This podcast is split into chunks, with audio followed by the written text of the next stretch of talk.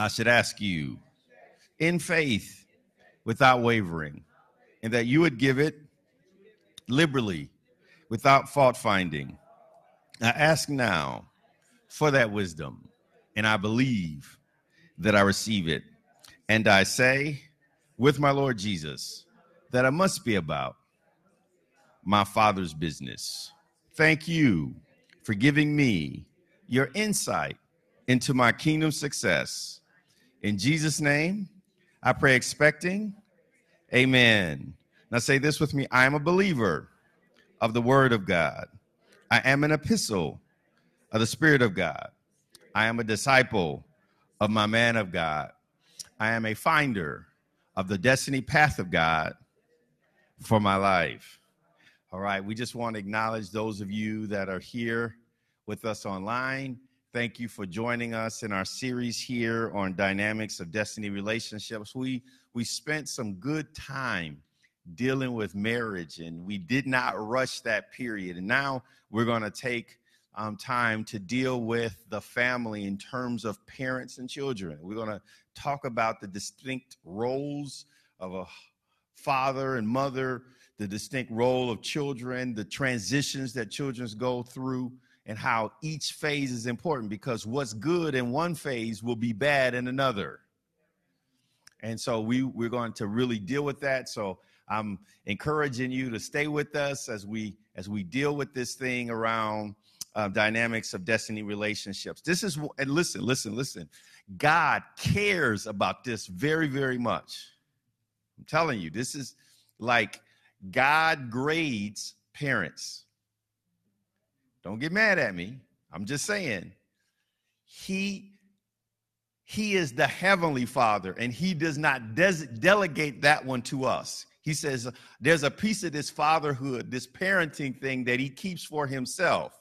And then there's a piece of it that he delegates to, to those of us that have families and he's expecting you to do something on those children's lives on his behalf and he will judge you for it too now, that's not to put you in condemnation but it is to ex- make sure that you have the gravity of the assignment i stand here as a pastor recognizing that um, that the shepherd that i am is a piece of Jesus' role as the good shepherd of the whole body of Christ. Now, I'm not the shepherd for everybody, but he has given me some piece of his equipment with which to minister to this congregation. But I also understand that because it's his congregation, that I'm going to stand in front of him and he is grading me in it. Does that make sense? So I just want you to understand that. Eh, but the same that same truth that I understand from a ministry standpoint, you should understand from a family standpoint as well. So we're going to talk some about that today. All right, dynamics of destiny relationships. We have four objectives. Um, four objectives on dynamics of destiny relationships. Number one, to illuminate the basic power of relationships, especially relationships that are developed for the purpose of glorifying God. Now, that's an important thing, even in our parenting. All right? Um, because if truth be told, some kids just got here not because we was trying to glorify God. Okay, I'm gonna let that just I'm gonna just drop the mic right there. Uh, some kids didn't get here because we was interested in glorifying God and doing things from God. We they just got here. Okay, all right. I think the rest of y'all got what I'm talking about. But what we got to understand is that from God's perspective, however however you got into it, there was a thing that God put into it that was only his and he is still holding you accountable to glorify him in how you do your parenting assignment. Number 2 to elaborate the love connection as the key to empowering relationships the principles upon which relationships consist and by which they are maintained and enhanced. Now, listen, this is one relationship. Um, you know, we talked about this thing in marriage, and we talked about the fact, and I, I was having some conversations at work today that, that um, you know, my my uh, my leader was talking to members of of my staff, of his staff, which includes me, and he was just giving an example from his marriage group um, that he's a part of in his church, and he was saying that um, one of the things that they do is one of the statements they made is that you should be a lifelong student of your marriage partner. You know, First Peter 3 said that dwell with your wife according to knowledge. That means you can't graduate. And you can't just ride on it's a continuing education class and you will never get out of it. So you got to re-up every year. Yeah, yeah, yeah, yeah. Um, but that same thing is true for your children because you can do something that was really good when they decide. But listen, you cleaning that that that 30 year old's bedroom, something wrong. I'm just saying. Okay. You know, there was parents that had to evict their millennial son out of their house. Child, please, I would have gave him the left foot of fellowship all up his gluteus maximus. you better get your grown self and do something saying i gotta sit at home and you, you, understand what i'm saying so but but what was good at one phase didn't fit and they weren't they didn't make the adjustments at the next phase you follow me and so in this parenting thing you got to watch that because this you know like it's like when in ready or not man the shift just hits you I mean, you know, I can remember that day. I mean, we was dolls and then it was boyfriends, and I was like, slow down. Jane, stop this crazy thing. I, I didn't know. I'm like, man, I missed the moment because I was not prepared for the conversation. And it wasn't her, it was me. I just knew I was like, Lord, I'm so sorry. I mean, you know, I just I wasn't prepared. Should have been. She didn't want to talk about it before, and I didn't want to talk about it, and I wasn't go- I wasn't getting ready. Okay, so sometimes when we think about relationships and how they are consist, maintained, and enhanced, sometimes in this parenting thing, I'm the parent, and then we think we should just be able to dictate like we did when they was kids, and that's not the Bible. And that's and then you jacking it up and then blaming God and them. Okay. Number three, to differentiate the various types of spiritual, natural, and social relationships and their purpose for being from God's perspective. And this parenting relationship is spiritual, natural, and social. You need to relate to your child. There comes a day when dictation is over. And you need to start start making that change before they leave the house. I'm trying, I, you know, sometimes I'm like, Lord's like, nope, I'm not telling you that. I said, okay, you're not telling me that? No, no, no. I'm, I'm gonna talk to her about that one. She need to hear my voice. She'll need to hear your voice. And then he like, I got this. Okay. Long as I know you got it. I mean, you know what I'm saying? I just I just don't want it to be where I'm supposed to have it and then I drop it. As long as I know you got it, then I'm gonna let it, I'm gonna let it go. Okay? Right? So we have to just be sensitive to this spiritual, natural, and that relational piece. Right? Because because sometimes we just we want to be able to dictate.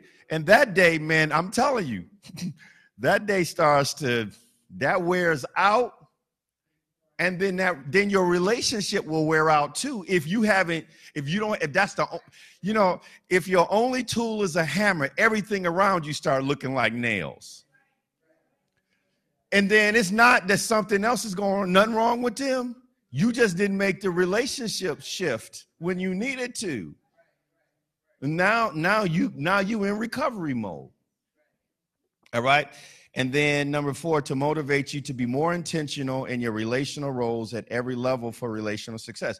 And we're going to talk about the stages of the parenting thing from from when you're believing to have children all the way out to when you're in heavens around the throne and, and family is still here all of those things you need to be thinking through like where where am i? You know when you go to the mall and there's all these things in the mall and it says but you're right here. Do you know where you at? You know what i'm saying? Because what worked before might not work. Right?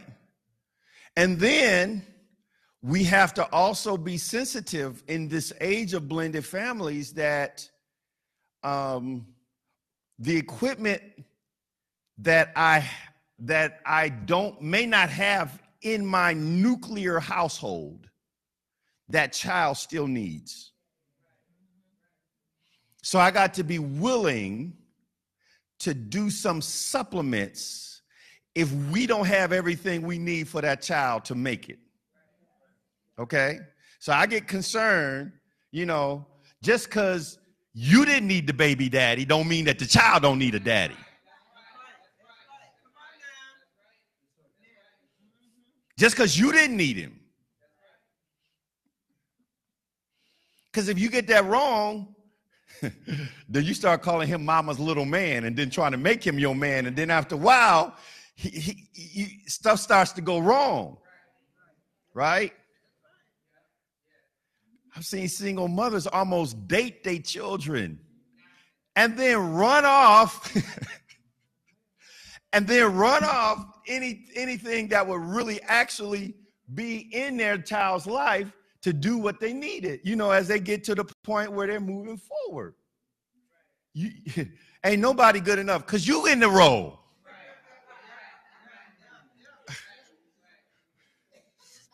You don't want nobody else because he he he meeting your needs. Okay? I'm just saying, all of these, all of these dynamics happen, and we got to manage them and we got to watch it. Because then we begin to perpetuate our dysfunction to another generation. Had these family secrets and stuff and all of these things, and it's just messy stuff that people, you know, they don't want just because you don't want to talk about it, don't mean like like people think because you don't talk about it, nobody see it. Now you see other stuff that other people ain't talking about, but you think it's a one-way mirror. people, people think their stuff is a one-way mirror. Like, like you can see up in their house, but you think nobody can see up in yours. That's not a one-way. I'm just saying.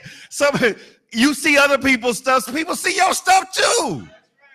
Stop fronting. Y'all must be talking. No, they ain't talking. Your kids ain't talking. Stop blaming them. All right. Okay. All right. So um, our starting scripture is Ephesians 5 31. And then we're going to go down to chapter 6 and verse 4. Because we're bridging from the marriage into this parenting thing. And that's these scriptures here are the bridge. Ephesians chapter 5, verse 31.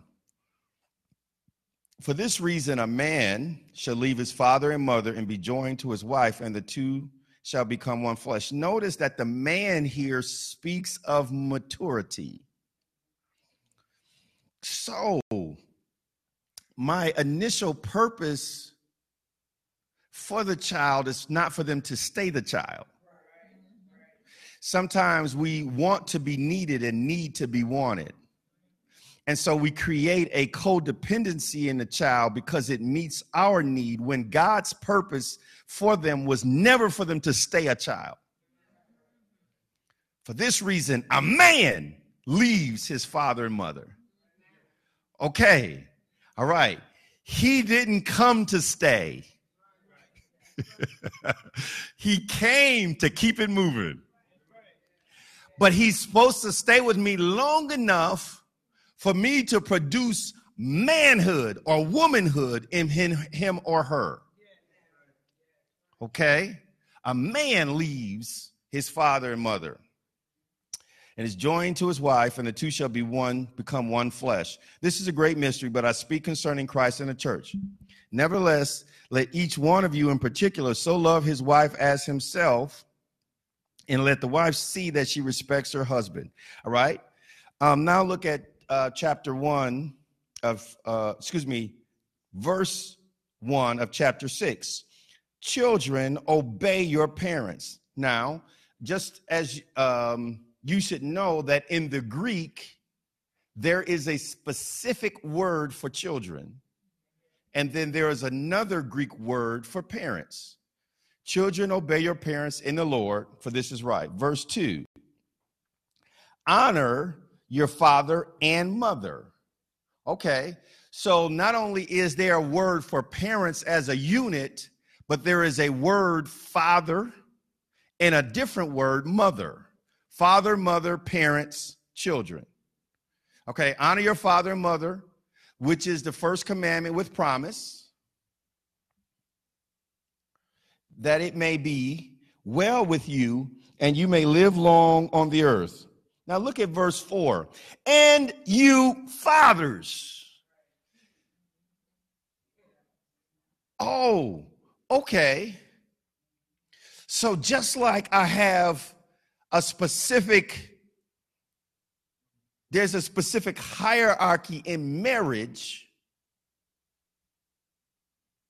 that says even though, you know, we're we're equally made in the image of God and all of that, but the husband is the head of the wife, just like there's a hierarchy in the marriage, there's also a hierarchy in the household that God holds fathers responsible.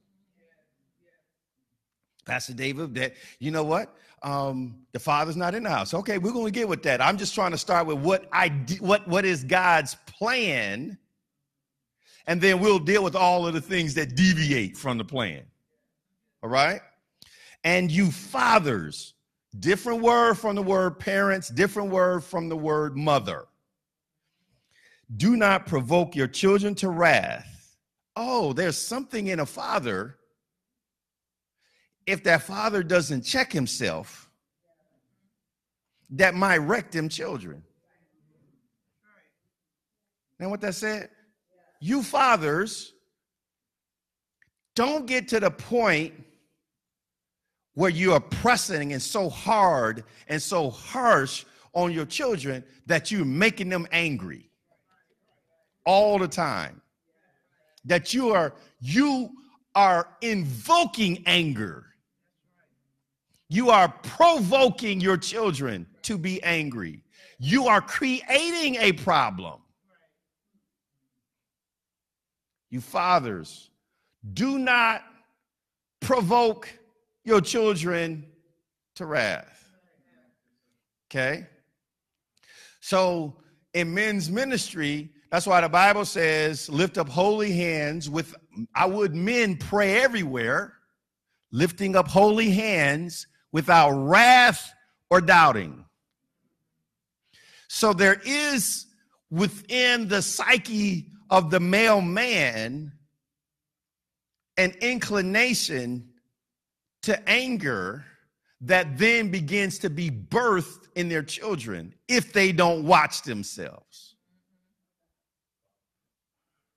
We got to watch it, y'all. Okay? Now, does that mean mothers can't provoke their children? Yeah, moms can, but he's talking, there's something that he's trying to get at. But he's also getting into the fact that if all things are ideal that the father has the responsibility. Okay? That's what that says. You fathers, don't provoke your children to wrath, but bring them up in the training and admonition of the Lord. Okay? Training, training, training, training. Some things you just got to do.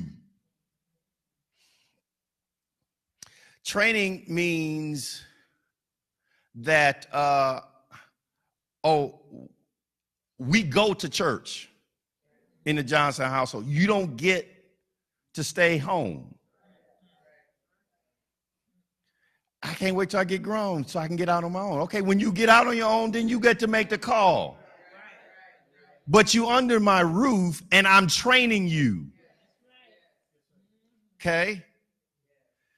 um, man, I want to, I, I, don't like having uh, to cut the grass. I'm training you. But you pay for somebody. Yeah, but I'm training you. I'm training you. I'm training you. So, training talks about things that you're putting in that are right and building muscle memory. yeah, some things you should be able to do on automatic because muscle memory has been built in the area. You've been trained. But he says it's not just training, it's also admonition. Admonition says, I'm telling you, I'm encouraging you to do this and telling you why. I remember sometimes when I was a kid, Dad, why I got to do that? Because I said so. You know, some of them training things is just like that. But then as we matured, then I would I would try to get close to the edge of getting hit, but not get hit. You never talk to your parents like that. I'd be like, Daddy, is there a reason that we got to do this? Is just because you said so? See, I knew I was kind of cruising for a bruising, but I tried to, I was trying to get as close to the edge, but not get hit. Yeah, yeah, yeah. I should tell you stuff like that. I just, but I made sure I was outside of reaching distance when you say stuff like that, because he might, he might catch a wind to what you're trying to say and then get on you and grab you, right? Give you that right hand of fellowship. All right. So, um, but training and admonition. One, you can't do one without the other. Okay? In other words, um, you can't just admonish and then don't make them do things that they need to be made to do in certain areas. Right? Um, Eli's sons, he needed to train them dudes. He needed he needed to train them. That wasn't no he was trying to admonish them not to do this. No, you can't do that. No. No, brother. I'm training you in ministry. You can't be sleeping with all of the women in the church. What part of that? No. No. You know what I'm saying? It's Not, I, I can't, there's nothing else to that, okay? You know, now, um, but then you can't just train people to do stuff and then when you leave, they don't even know why they was doing it. They got to have the insight. Do you see how training and admonition go together? I said, make them do it, but then teach them the whys of why that's important. Okay? Both of those are important. All right. Now let's look at Colossians 3 20 and 21, a much shorter version. Um, a much shorter version of this, but um, important as well. Colossians chapter 3, verse 20 and 21. And it says, Children, obey your parents in all things, for this is well pleasing to the Lord. Fathers, do not provoke your children, lest they become discouraged. You can break you can break your child's spirit.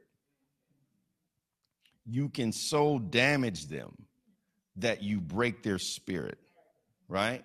So that's the thing that you want to do. I, I try to t- tell people, listen, listen. Um, you you want to tame the lion, but you don't want to turn him into a pussycat. Okay, you, you, you don't you don't want them to be out of control because they put out of control in cages. And we're really good at putting people that look like you and me in cages. Society is very, very, very good at it. Okay? They're very good at putting them in cages. So we don't want we want them to be trained, but they there's a certain part of the fight they need.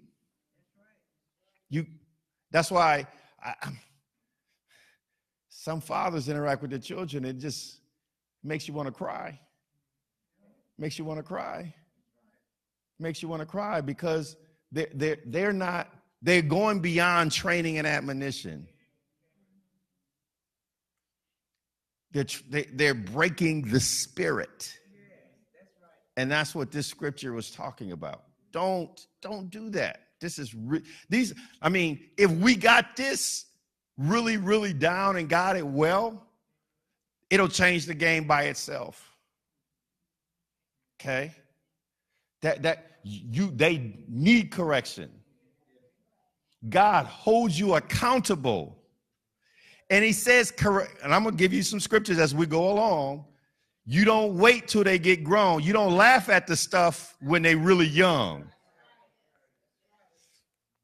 Ain't that funny? And then people do videos now. There's a video where the little baby girl is kind of telling off her grandmother.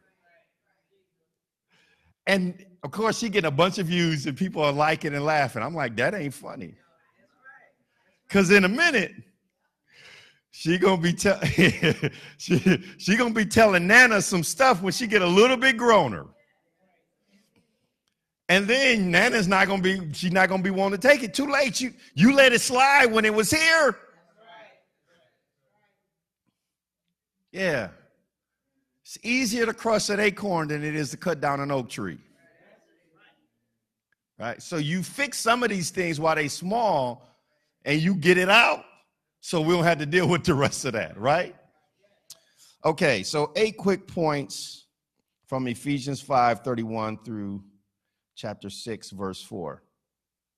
Number one, one of the outcomes from, from a godly union of husband and wife is godly children, right? That's one of our major outcomes. Malachi 2 13 through 16, you go back and read that. Minister Eva um, shared some of that in one of her teachings um, last month, where it says that the one of the reasons why God makes two one is so that he can raise up a godly seed. Okay? All right. Well, Pastor David, that's not how so and so got here. Well, he still is looking for godly children. And if you hear, that means you you got to help. Even if you helping nieces and nephews. I'm just saying. Some of us to have to be extended family if we want our community to turn around.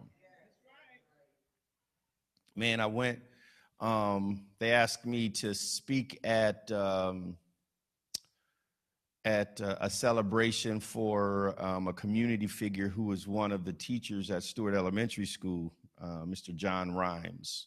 Those of you that were here. And so um, he was a part of a um, kind of a high school type fraternity called Kudos, which I was a, a part of back in the late 80s. I tried to step, child, please don't ever, don't ever. I, yeah, I was out there. I was out there. I tried, I tried, I tried. So I laugh when my daughter says she wants to be in a a sorority and stuff. I'm like, I'm sorry, babe. I, I gave you the best that I have, but you just such as I have, I gave to you. The good stuff, the good, the bad, and the ugly. So anyway, I was I was there and, and they were talking about him and how many um other young men came that said, man, he was like a father figure to me. And he was like, man, he didn't know, you know, he said it, he said it was not he was not he didn't just one day decide to be this kind of mentor he talked about the uh, principal then who was mrs smith at stewart school i remember that there was this one kid who who was, had been kicked out and she said i think you can mentor him and help him to to go on and he said at first he didn't even know what to do but then he from there just went on and some of these people he's helping to go to college some of them they stay with him in his house and I mean, man, he really did that thing. And it was like, you know, 30, 40 years of people coming in talking about what what he had done. So we got to be sensitive that there may be ministry for you outside of your nuclear children, outside of the ones that you birthed. Okay? Now, um, it's it won't be enough for you just to take care of your kids and nobody else because they will be in, they will either be influenced by those or those forces will attack what you have in your house. You just got to know that. I mean, one of the things that that I um uh, one of my my covenant uh, brothers, Dr. Foster said, he said, listen, he told me, he said, listen, in his daughter's school, the lesbian girls were trying to flip his daughter through peer pressure. I said, what? I said, say, wait, wait, wait, wait, wait, wait, wait.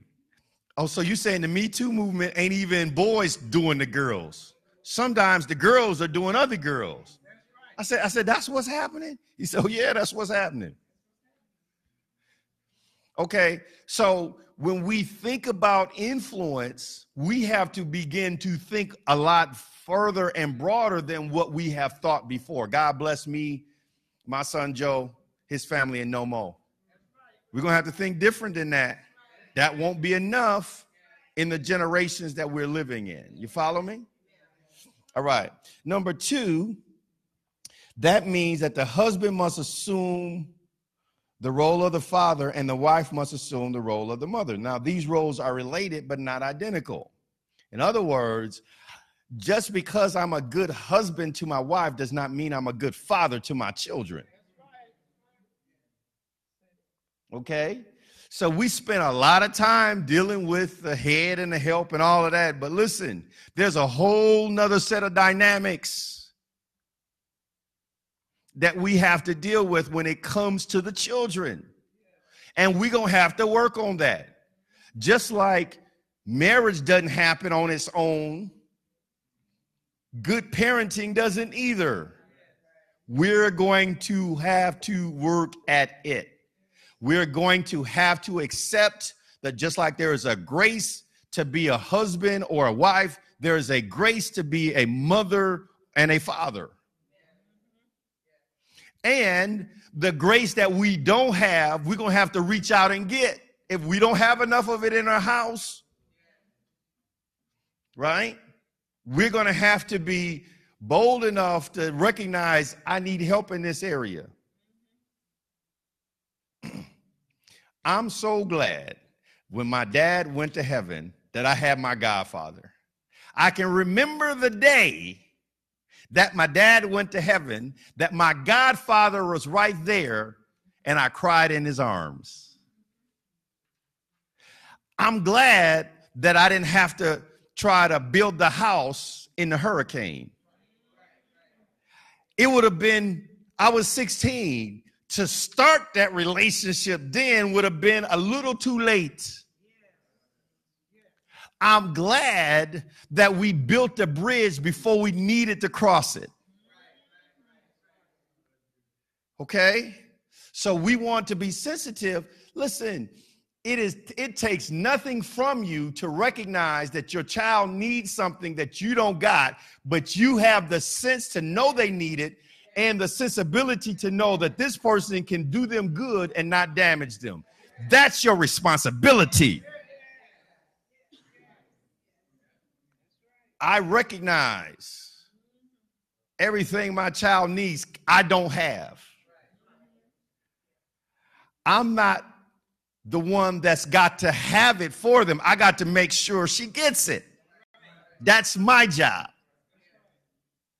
And I will search the world over to get it too, baby. Don't get it twisted. I will make sure she gets what she needs. And I'll find it wherever it is on the planet. I'm just telling you. Now that that's my mindset. If it's out there somewhere, God gonna show me and I'm gonna make sure she get it.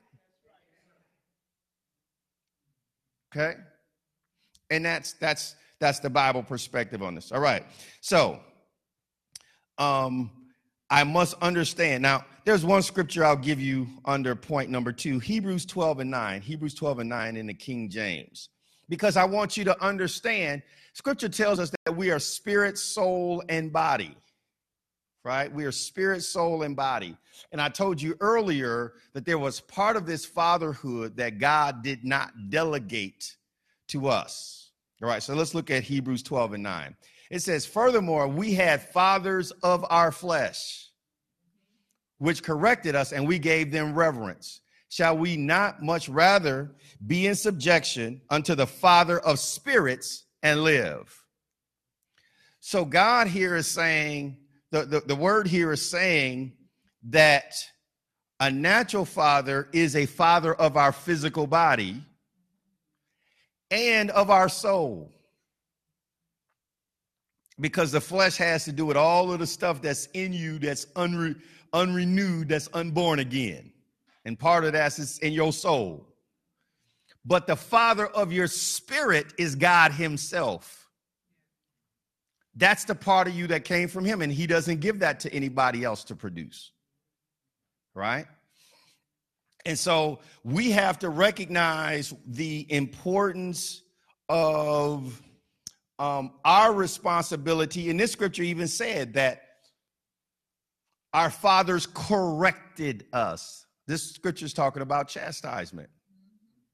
Part of us being good parents is as they go, children are going through that maturity phase, that we see where things are getting off and we deal with it. We don't ignore it, close our eyes, hoping it'll go away on its own. We're not blind. I don't know where that came from. Your Bible says a child is known by his ways. Listen, man, I, I, was a little kid. I took uh, a candy bar at the store. Man, mama beat me like I was a. she, you know, say, beat you like you stole something, or she beat me like I had stole something. Oh my goodness.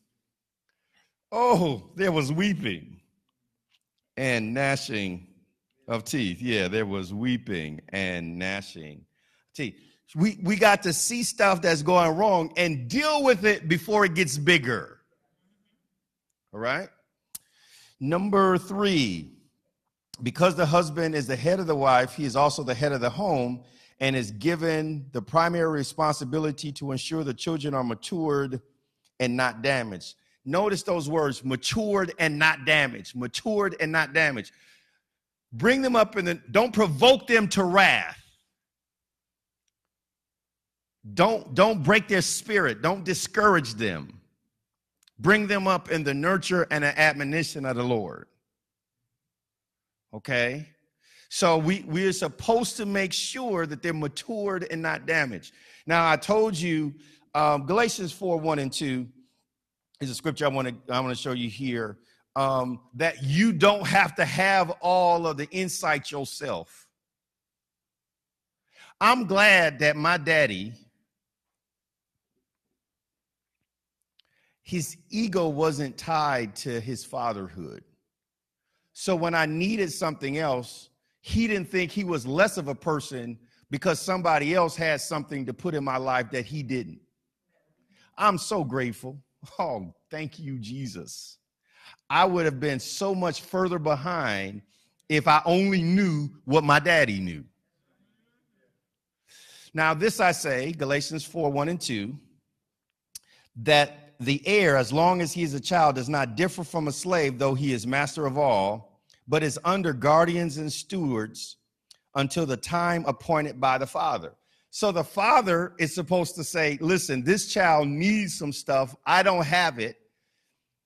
Even like the, the implication is if you are a child who is going to inherit an estate, but you're not ready for the keys right now.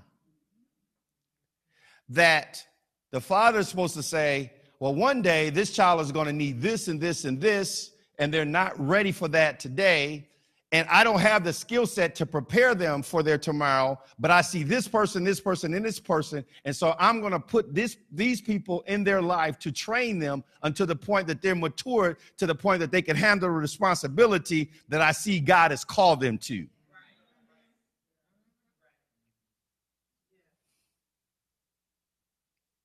My parents were like, listen, okay, you're going to go to music class with this person. Now, that person can't do music. He kind of, but this one, okay. I'm just saying. they had to make the call. Because once you put once you break them eggs, you can't put them back in the shell. Once you done scramble them, you can't put them back in the shell. I'm just saying. So they had to make some calls and they made them. nah, y'all can't go over his house. Ma, why? She ain't tell me till later.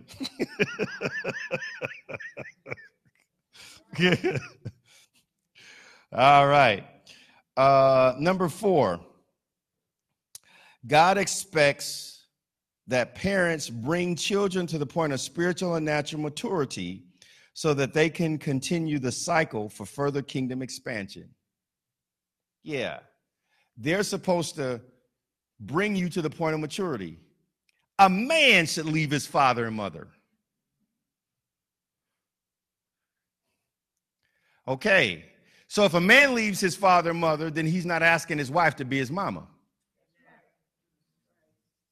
Okay, that's some good teaching there. Yes, Pastor David. Yeah, I know I'm teaching good. Okay. okay. you, you see what I'm saying? He's supposed to be brought to a point of maturity so that he can continue kingdom expansion. All right. Number five says, while it is true that both males and females should be brought to maturity, the Bible specifically calls out the need for men to mature. It must not be as easy. It must be, must not be as easy. Why didn't he say, For this cause shall a woman leave father and mother, cleave to her husband? Why didn't it say it said, it said a man has to do it, and then it was presupposed that the woman had become a wife. Somehow it must be, must not be as easy for men. Must not, must there must be some difficulty in their development. Certainly it was with Adam. Part of maturity is the acceptance of responsibility. So, right at the game point, he blamed God and his wife.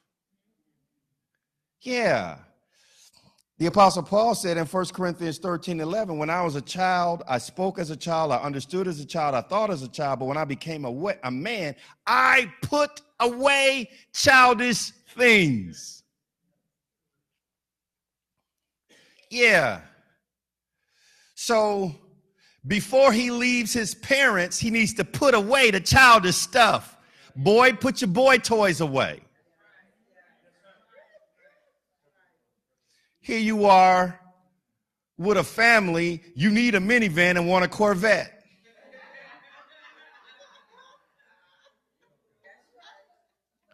You didn't put your boy toys away. You put your boy toys away. Yeah. You're gonna have to put see, see, there's something in this. This is really important. This is why men's ministry, people listen, men's ministry. you know, the company gives recalls to bring back product that should have been fixed the first time. We bring it back. We call it back. We call it back. We call it back and say, we didn't get this all done the first time. We need to redo on that one.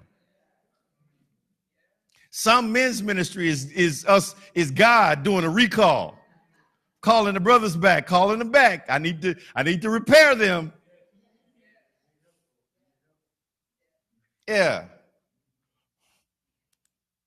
So these childish things won't leave me on my own. I got to choose to put them away.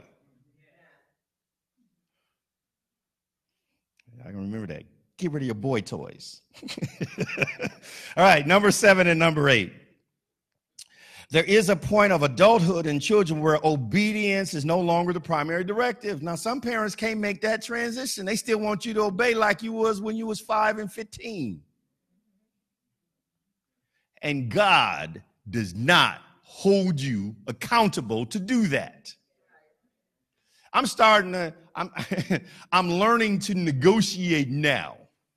Cuz I'm in that transition point. We got to negotiate. Now I still got some, I still got some things, but I'm trying to use, I'm trying to use force less and less. Yeah, I'm trying, I'm trying to not to have to, you know, now there's still some, okay, we we in this transition point, but I'm trying to use force less and less. Because we're at the point where I can't just dictate obedience. First of all, it's not even practical. Too far away. I don't, I don't see enough. What I'm gonna do? Punish her and tell her to go back to her dorm room? What? what? what? Who's there to enforce it? no TV. What? What am I to say? I can't even do that. You can't go up. She'll tell me about a party. I'm like, what you doing? She's like, hold on, pump your brakes, Dad. Pump your brakes. Pumped and brakes. Pumped and brakes, son. Pumped and brakes. And you're not even here with me enough to try to input. I'm, I'm trying to, you know, get all persnickety about it. She like, child, please. Okay. There is a point of adulthood where obedience no longer the primary directive. This is even to the point of leaving the parents and cleaving. That word cleaving there is like glue to the spouse. Now, the person who leaves you, if you have an emotional codependence, then you're going to be feeling some kind of way when they start the leaving process. Okay, so okay, the mama try to line jump instead of the wife. with your grown boy. Okay, he he got a marry, he got his own household. Okay, so you're gonna have listen, and that's Bible, the B I B L E. Yes, that's the book for me. Okay, so if everything else we're gonna believe, we got to believe for this too. And so we got to begin to see phases and stages and make sure that we are doing what's appropriate for the stage that we're in as the uh, as Solomon said in Ecclesiastes, everything is beautiful in its time. That means I can do something beautiful late and then it's ugly. Okay, so I've got to uh, I got to change the thing that gives me emotional um, validation. The thing that that causes me to feel wanted and needed. Because I'm raising an adult, I can't get all of my emotional energy off of them treating me like they did when they were children. Okay? I have to be okay with them being okay without me in the mix. That's some good preaching right there. Oh, yeah, I'm preaching good. That's some good preaching. I got to be okay with them being okay, and I didn't have to do nothing to make it happen. Do you need my help? If they say no, let it go. I need to be okay with them being okay because that was the purpose. That was the goal. That's what we're believing for. So we should we should get them to that point. And when we have when it's time to step back, the Lord's telling me, slow down, son. Don't I don't want you answering all of the questions no more. She need to hear my voice. You can't be God no way. Man, I was feeling some kind of way about to get on a plane. My daughter's telling me I just got rear ended. I was feeling some kind of way. Trying to calm her down, and I'm trying to calm me down too. God, what's up? Now, see, none of y'all talk to God like that. But this is my baby. God, what's up, man? I mean, come on. You didn't tell me this one. I asked you. You didn't tell me. It wasn't because I didn't pray. Pump your brakes, David. Just because you're not there don't mean I'm not. Help, you got to help me, Lord, because I'm feeling some kind of way. I am feeling so, and I can't get, I can't, nothing I can do. But I am feeling some kind of way. But I've got to trust the God that I entrusted her to got this.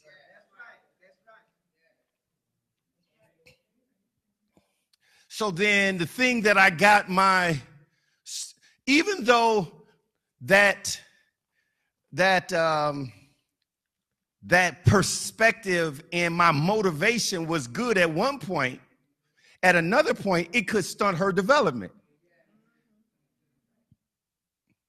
if I'm not able to make the transition.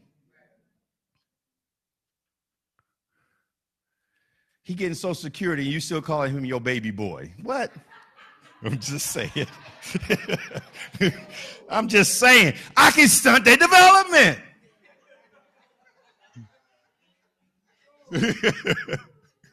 You understand what I'm saying? We got to be careful. We can stunt development. Some people ain't gonna be able to grow up till, till their parents get to heaven.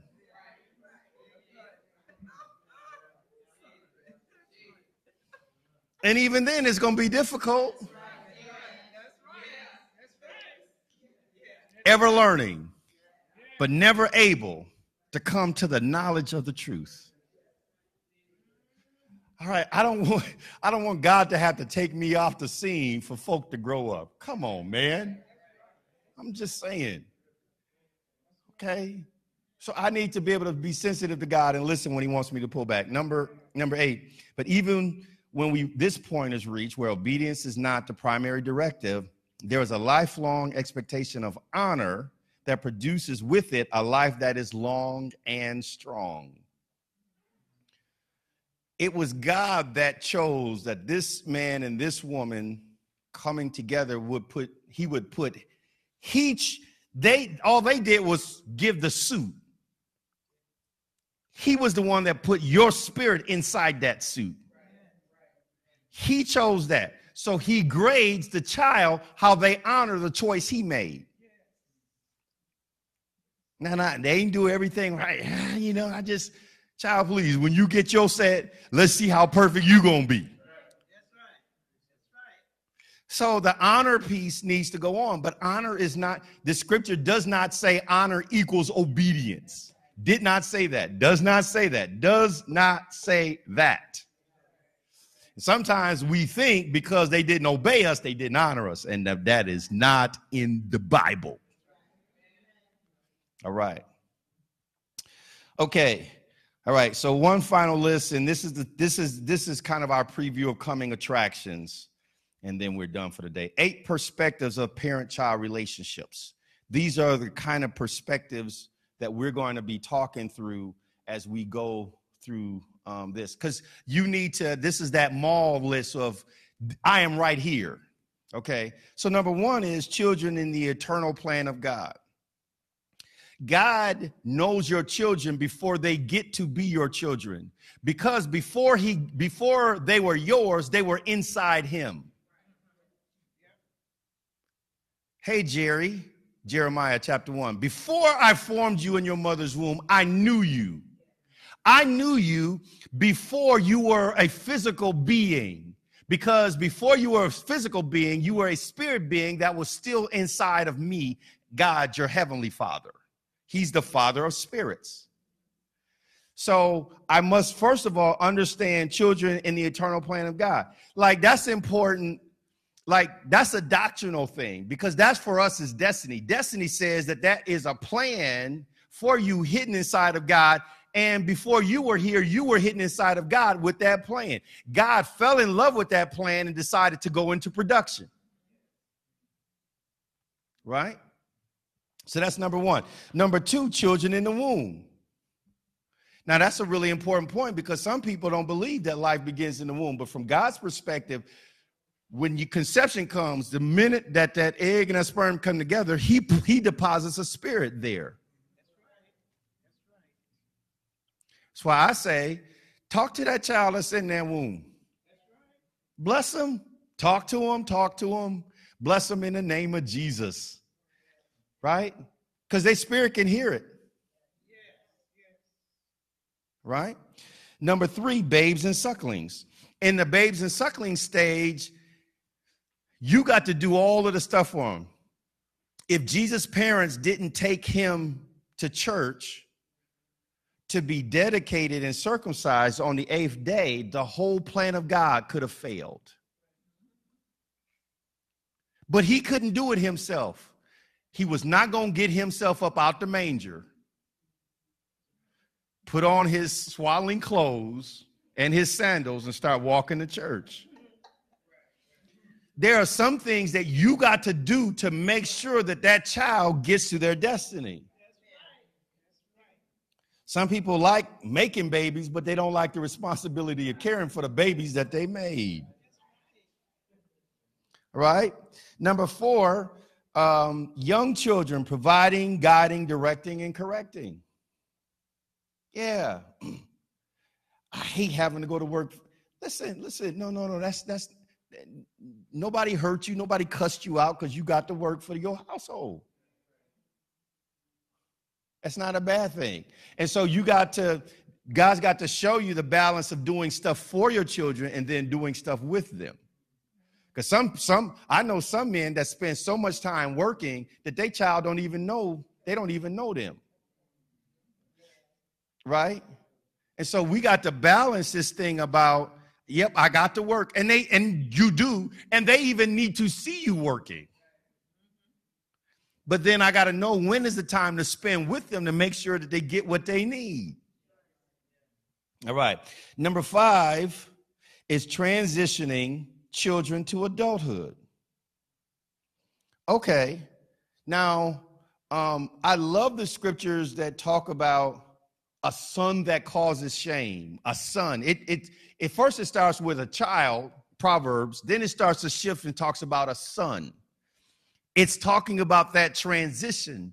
A son is, is, is beginning to learn how to make independent decisions, how to judge their friends, how to how to look at situations and know how to come in and go out. You got to help them through that, but you can't do it all.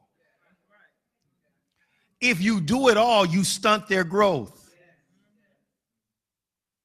All right? They're, you're going to have to let them go places without you. Where you going? What time you getting back? Calling every two minutes. You're going to have to allow them to make some decisions because don't have them be prime time the very first time that they get out of your house and then they, they're not even prepared for the world. Right? So we got to begin to think about that transition and begin to have God give us wisdom on how to pull back and let them step up and then let them make decisions, deal with consequences. Okay, now let's go back through this as a coaching moment. Let's let's review this. Let's do the after action review. Let's review the game tape. Okay. Number 6, shifting towards marriage and multiplied family. That's the leaving Cleveland. What was good parenting before can be meddling in witchcraft afterward. Woo. Woo. You can be meddling. Then you got adults and you you trying to control their outcomes. That's witchcraft. Yeah, yeah. Now it was good parenting when they was children, but now we at a different point in the mall, baby. We at a different point. This is a different store.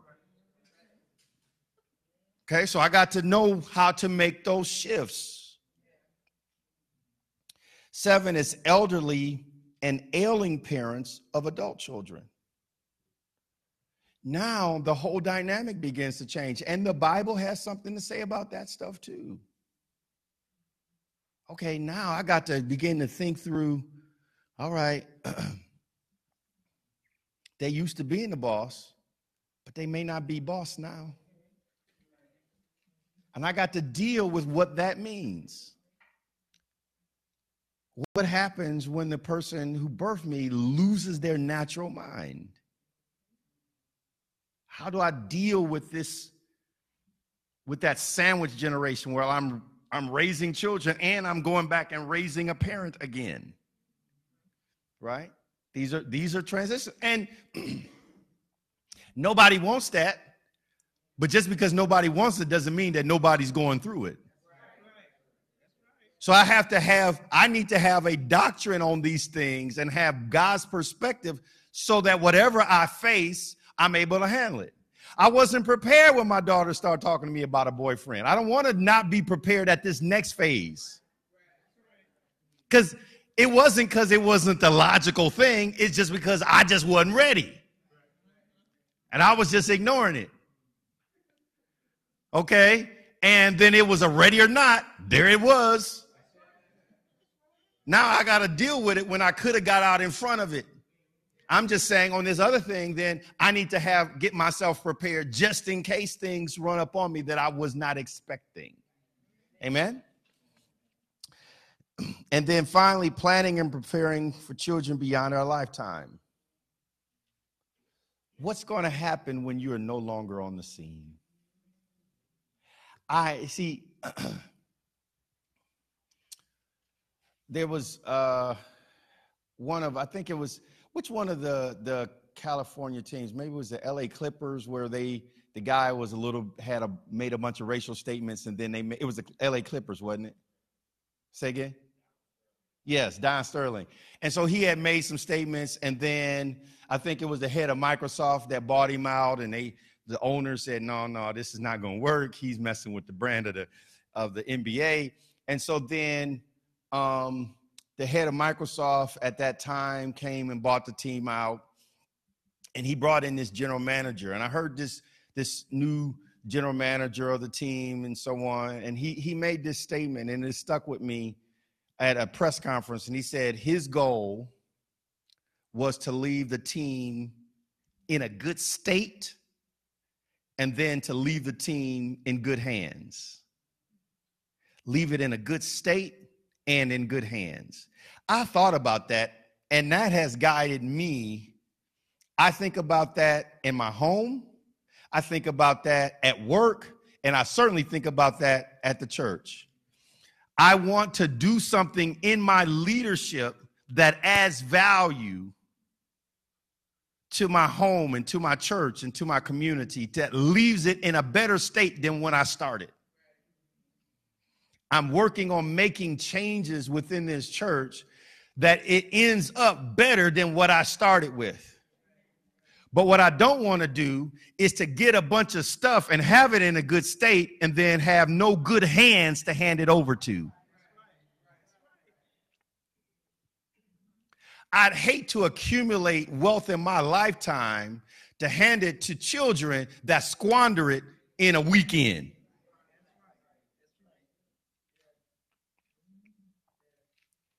So I'm watching. I'm watching children. I'm watching nieces and nephews. I'm watching how they handle their money to decide if they can get any of mine when I'm gone. Nah, he, he'll blow my stuff.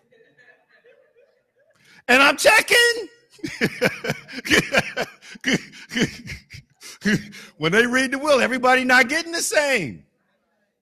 Now you can do what you want to. I'm saying that the Bible says you make a plan and you look and you guess. You don't you don't just wait for it to happen. You're looking at how they handle five dollars before you give them five million dollars. That's right. That's right. That's right. Abraham gave the blessing to Isaac, he gave a bottle of water to Ishmael. Sent that brother stepping. Everybody didn't get the same stuff. All right, I know, I know that's, I know I'm stretching you. You think it's supposed to be equal. You get a car, you get a car, you get a car, everybody gets a car. I know that's what you think is what the Bible says. That's not what the Bible says. You think everybody's supposed to get the same stuff. That's not the Bible.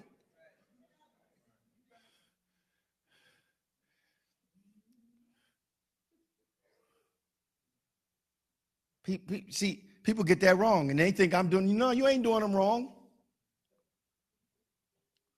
You, you grade how they handle their stuff now, and then you make decisions.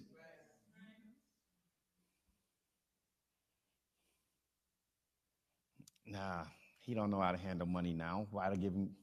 Why would I do that? That sound that sound.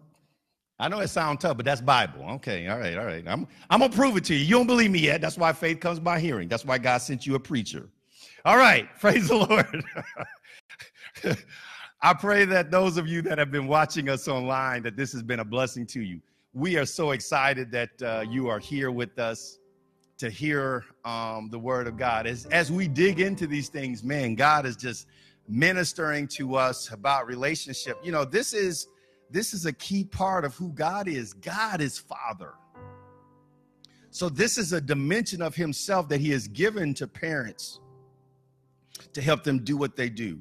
And he told all of us if we're going to come into the kingdom, he Jesus brought a child in the midst of his apostles and didn't tell the the child that he needed to be like the apostles. He told the apostles that they needed to be like the child.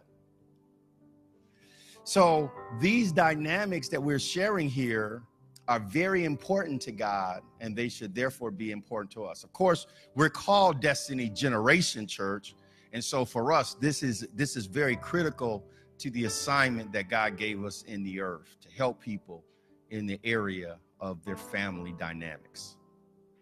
So I'm going to encourage you keep watching with us.